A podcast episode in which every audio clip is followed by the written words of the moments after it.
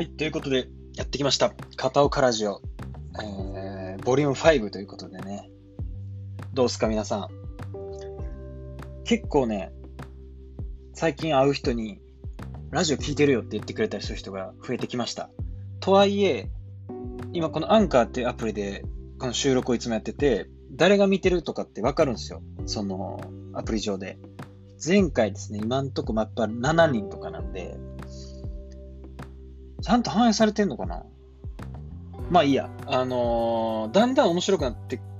いくはず。まあいっか。はい。聞いてくれると嬉しいです。ありがとうございます。ということで、え第5回目ですね。えーどうですか皆さん？僕はね、今、あのーまあコロナの、これもあって、東京の自宅にいます。自宅に、もう日曜日、土日とね、日曜日も過ぎていこうとしてるんですけれども、みんなちゃんと自宅にいんのかな？結構外ね、人通りというか、今日すごい雪で、これめっちゃいい天気やったら飛び出してしまいそうやけど、すごい雪で、みんなあんま出歩いてない感じなんかな。隣の公園からはね、子供がギャンギャン遊んでる声するんですけど、ちゃんとまあ、自宅にいましょうっていうね、ことです。東京の人特に。あんな狂った空間を生きてるから、マジで補金してんなってちょっと思うし、その辺ちゃんとやるべきやなって思っています。はい。ということで、家の中でね、楽しめるというか、外に行かなくても楽しんでもらえるようになんか面白い話ができたらなと思ってやっています。そう、家の中で言うと、 Zoom 飲み会昨日や夜やったんですよ。 Zoom っていう、あの、オンラインのその、テレ、あの、ミーティングするツール、アプリなんですけど、めっちゃ良かったです。普通にこれでええやんっていう。ね。飲食業もやってる傍ら、これでええやんっていうのはちょっと矛盾してるんですけど、あれで結構十分でした。なんかだからやっぱり距離で集まれないのは結構あれでやってもいいんじゃないかなと思って、今度、Zoom 同窓会やりたいなみたいな。ね、どこにいてもできるし、なんか結構面白いんじゃないかなって思ってて、もっとなんかこう、家の中で楽しめたり、距離を超えて楽しめるっていうのはなんか、こう、これを機会に考えられんちゃうかなってすごい思ってます。もちろんなんかいろんなエンターテインメントでやっぱり足を運んで、その目の前で体験するっていう体感値は、もう何事にも変え難いことはあるけど、けどなんかこう、日々の中には、もっと距離を超えた。逆に言うと距離を超えるのは難しいんで、気軽にパッとね、なんか距離を超えられるものづくり、場所、コンテンツ作りみたいなことができたらなって思ってて、なんかアイディアある人はぜひ、 Zoom で飲み会しながら、あのーね、ざっくばらんに喋れたらな、嬉しいなって思ってます。そう、まあでもやっぱりコロナでこう、人が家にちゃんといるっていうのは、なんかね、めず、稀有な時間というか、まあ僕も今日、サウナに友達たち行こうって言ってたんですけど、まあ、ちょっとやめとこうかなと思って、家にいて、すごいいろんな、まあネットも見たり、あんまり SNS 見すぎてもしんどいんで、本読んだりしてて、今日は本の話をね、この後しようかなと思ってるんですけど、その中でなんかそう記事で見た中でいくと、孤独な時人間は本当の自分自身を感じる。ロシアのトルストイの言葉があって、まあもちろんそれはまさにそうやなって思って、こう、一人でいる時に自分を感じるっていうのはなんか感覚としてもわかる気がするし、でもなんか、そういうのってもっと日常とか社会的に組み込まれてもいいんじゃないかなって。なんか僕らはめっちゃサウナ行くんであれですけど、こうすごく静かに何もない時間空間で、スポンポンの自分としかいないみたいな時間が僕ら、僕サウナ入ってたら感じるんですよね。で、外でこう水風呂に入って、もう何も考えられなくなって、こう外気浴って外でダラーっとした時に、あんまり周りのことは気にならないというか、自然がめっちゃ感じるになるんですよ。風とか、あったかさとか、なんか、雲とか。周りにいっぱいおっさんも、蒸されたおっさんたちがいっぱいダーラってしてんのに、あんま気にならなくなるみたいな。なんかそういうね、まあ、今時っぽいあれでいくとマインドフルネスな時間ってもっとなんか増えたり拡張すんねやろなって思っています。だからサウナも流行ってるし、若い世代でね、こう、瞑想とかする人も増えてたり、なんかそういう自分に孤独っていうよりか自分にしっかり向き合うみたいなことを人間がやり直そうとしてるんじゃないかなってすごい思ってます。そういう中で行くとめっちゃサウナはおすすめっていうね、結局サウナの話ですけど、いいなって思って。まあ、コロナで行けないですけど、家でね、今日も、あのー、御礼交代しましたよ。めっちゃもう、水、シャワー浴びて、お風呂入って繰り返してね、雪めっちゃ降ってるんで、雪ぼーっと見ながら。なんかでもそうやって一人での楽しみ方みたいなのがね、なんか増えて、で、それを後ほどみんなと共有したり、こうやって喋ったりするっていうのはすごくいい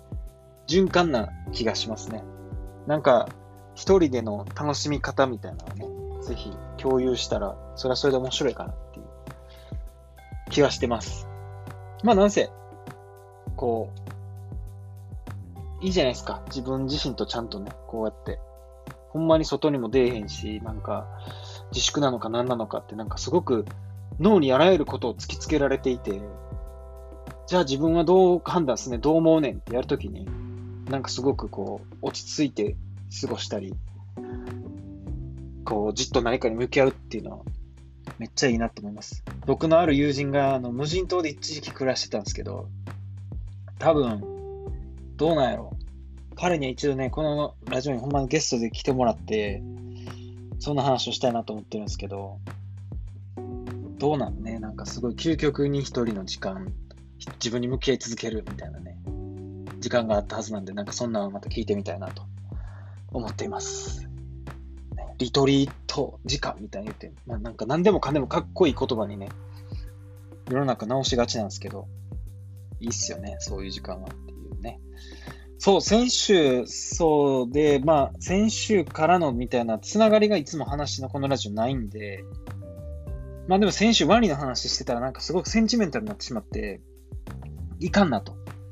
で、もうやめようと思ってピッて切っちゃって、なんかちょっと下が、下げやったんですけど、で、そんな話をした後に、京都先週帰ってたんですよね。今週半ばまで。で、ワニの話しても知らん人多いんですよ、やっぱり。だから結局ツイッター民だけやな、みたいな。とか、SNS に接続してる人だけがワニの話知ってて、あれもなんかもうね、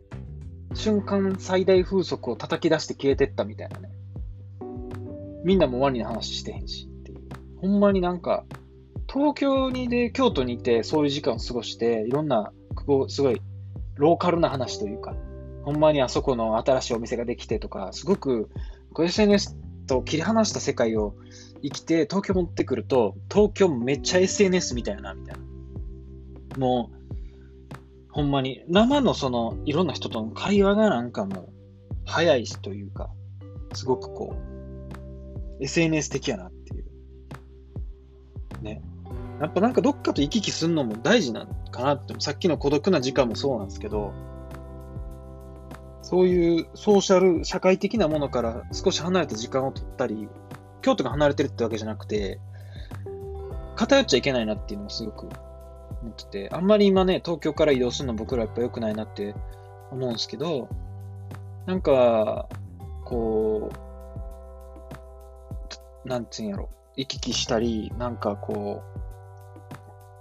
情報を少し制限したりとか、で、別の情報に触れたりというか、話を触れたりするってめっちゃ大事やし、なんかもうちょっと社会を、そういう、こう、ぐちゃぐちゃじゃないけど、一箇所にとどまんないよキャンペーンをやりたいなというか、なんかそういうアプローチできへんのかなみたいな気はします。もっと移動が楽になったりね、移動コストとか、もうちょっとなんか、なんとかなればな、みたいな気はしてるんですけれども。まあ、東京 SNS みたいなと思いながら京都から帰ってきまして、今週ね、めっちゃ働いてたんですけど、まあね、テレビとかは止まらないし、打ち合わせ打ち合わせで噂噂噂で、特にこのコロナに対する世の中がどうなるかっていう噂ばっかりで、だいぶ疲弊しましたね、なんか今週。だからこういう土日はめっちゃありがたいなっていう、ほんまに、感じです。まあ来週、ね、明日、今日日曜日で明日からどうなるのかですけども、ね、難しいとこやなと。特に東京はめちゃくちゃやなと。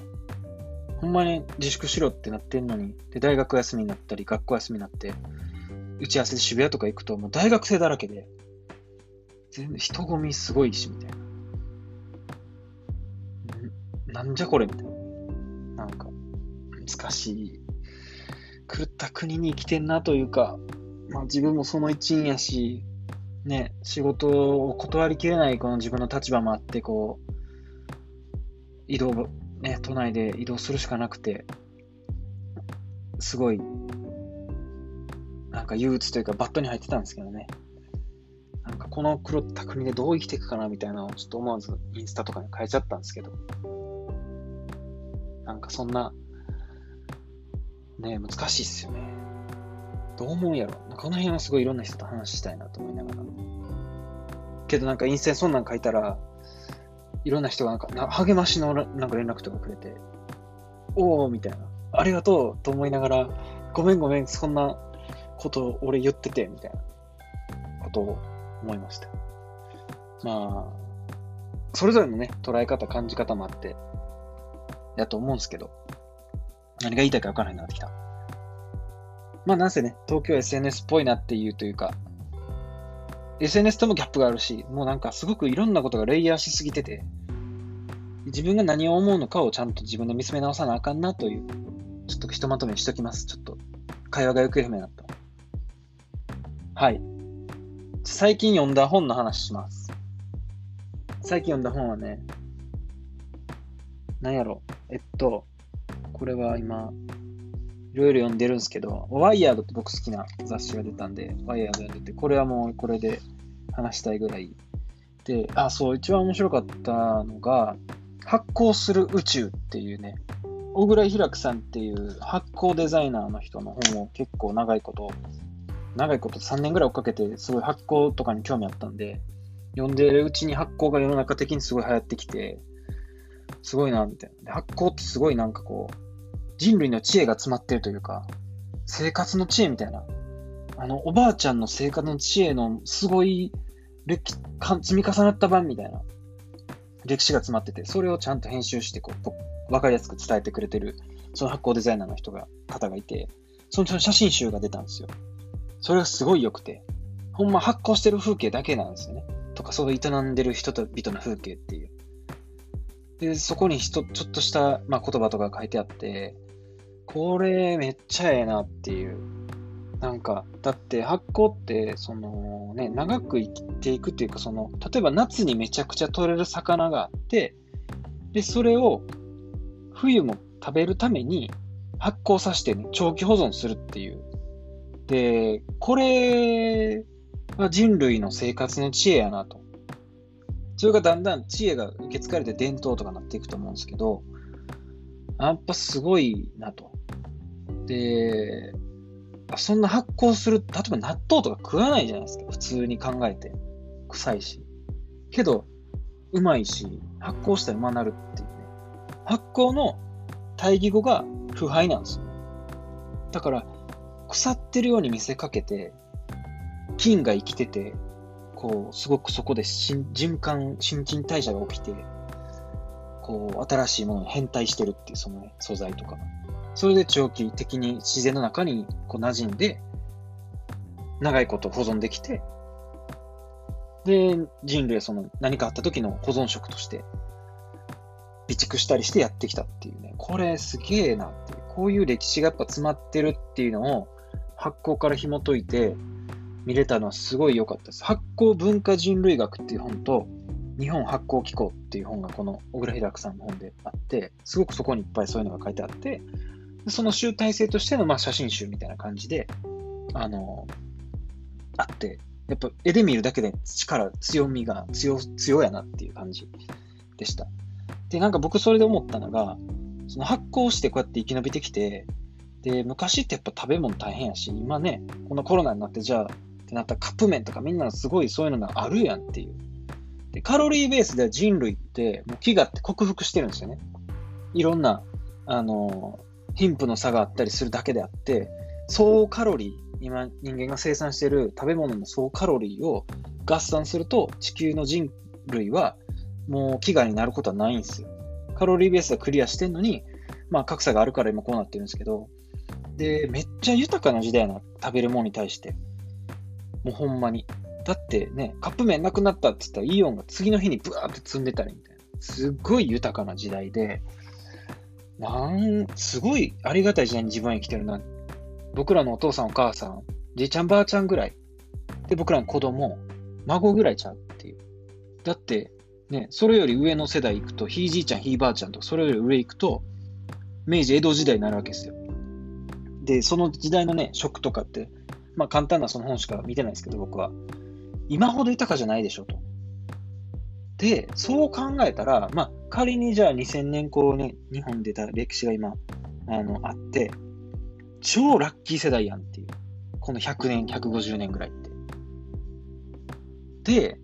そんなラッキー世代やねんから、なんかもうちょっと、そう思って生きた方がいいなっていうのと、で、今、地球環境とかね、今日もこんな突然春に雪降ってますけど、変わあの、体感値として変わってきてて、僕らの子供、孫ぐらいとかやばいんちゃうかなってすごい思うじゃないですか。で、じゃあ SDGs とかで、こう、持続可能な社会づくりとか、地球環境を考えるみたいな、あって、まあ、僕もほんまできる限りペットボトルやめようとかしてるじゃしてるんですけど、待てよと。今めっちゃ豊かな時代なだけであって、で、じゃあ地球を守ろうとか言ってて、豊かになりすぎたから。地球、滅亡したことなくね？と思って。あのー、そう、地球滅亡したことないやん。ぶっちゃけ。で、話がなんか飛躍してるんですけど、そう思ったんですよ、最近。あのー、だって、恐竜のやつ調べ見てたら、本で読んでて、恐竜って10万年から100万年かけて死んだらしいんですよ。滅亡、てか、絶滅した。10万年ってす、どんなスパやねんみたいなね。で、まだ人類始まってそんな経ってへんし、今のこういう文明社会になってそんな経ってへんやろっていう、その尺度でいくと。って思ったんですよ。で、しかも隕石がね、来たり、代表が来たりして、こう、今の、今より何倍もハードな状況で、地球ってずっとあるっていう。だから地球を守ろうとかじゃなくて、今の僕らのこの文明社会をどう持続させるかっていうのが、本質的なとこというか、かなって、すごい、あの、思ったんですよね。で、それ考えちゃうと、ふとなんか思ったもう別に無理せんでいいやんって諦めそうになるんですよね、なんか。だって、僕らと僕らは、僕らぐらいは多分今の感じである程度やっていけるんちゃうかな。まあそう思ってたらね、このコロナのショックになってめっちゃ人が亡くなってってなってますけど、コロナになっても地球は滅びないっていうね。僕らの文明が滅びるっていう。じゃあ文明やっていく理由って何やねんみたいなことをすごい考えてて、ね、全然答えも出ないし、じゃあ自分の日常に落としていくしかないのかなとかすごく考えてて。まあ、諦めそうになるんですけどね、この文明社会やっていくっていうことを。ただ、まあ、生まれたし、ね、映画も面白いし、本もいい、面白いなって思う本もあるし、コーヒーは美味しいし、いろんなとこ旅するのも楽しいし、そんな面白いことが、まあ、ずっとっていうか、ね、こう、続いていくといいなっていう。なんか、すごいそんなことにしかたどり着けず、もうちょっと考える人があるなっていう感じですね。なんかそんなそう、これも一人でね、ずっと喋ってたあれやから誰かとお話ししたいなと思いながら、もうなんやかんや20分も喋ってるんで、この辺で締めに向かっていきますけれども、めっちゃ豊かな時代を、何何喋ったっけな。そう、すげえね、豊かな時代に生きていて、実は、実はっていうか、よく考えたら。で、今の文明社会をどうなんとかしていくかっていうテーマの中に、環境問題もやし、このコロナとかのね、問題もあったりして、こう、なんかそういうね、地球規模で考えた方がたの、おもし、思考の旅として面白いよっていうのが今日の、なんか問いかけ？投げかけかなって思ってます。そんなラーメン屋がね、京都にありましたね。地球規模で考えろって。さすがっすね、あの、二郎系のラーメンですけど。っていう感じです。まあ、コロナに関してはね、判断すべき立場の人というか、あの、判断すべき人はちゃんと情報を取ってね、それも多面的に。大丈夫でしょとか言ってる思考停止感はすごいやばいと俺は思ってます。存分になんか、この時間を活かして、めちゃくちゃいろんなことを考えたりして、この時間を存分に生きれたらええんちゃうかなって思ってます。そう。今ね、あのー、新しく読んでる本は、えー、10病原、10病原菌鉄っていうね、これめっちゃおもろいっすわ。これまだ上巻しか途中ましか読んでないですけど、あのー、これ結構また話したいです、これは。サピエンス全史以来自分の中で来てる本ですね。あの、ざっと言うと、なんていうんですか。まあ、もうあらゆる人類学とか文化人類学とか、あの、がもうミックスされた中で、まあ、その食料生産にまつわる話であったりとか、それに伴った征服戦争侵略してたりする中で、まあ、あの銃があったりして、それがね、病原菌とかを持ち運びみたいな。なんかそういうほんま人類史と絡めたその種としての話みたいなのがあって、こういうの僕好きなんですよ。楽しいじゃないですか。ちょっとマニアック行き過ぎましたね。ということで、えー、片岡ラジオ第5回以上になります。お便りをくれと前やったんですけどね、あんまり来なかったです。まあ、いっか。誰か一緒にコロナラジオやりましょう。ちょっと文化人類学話でも、コーヒーの話でも、お酒の話でも、いろんなテーマを持ってやれたらなと思います。ではでは、良い自宅待機、外出自粛をお過ごしください。ありがとうございました。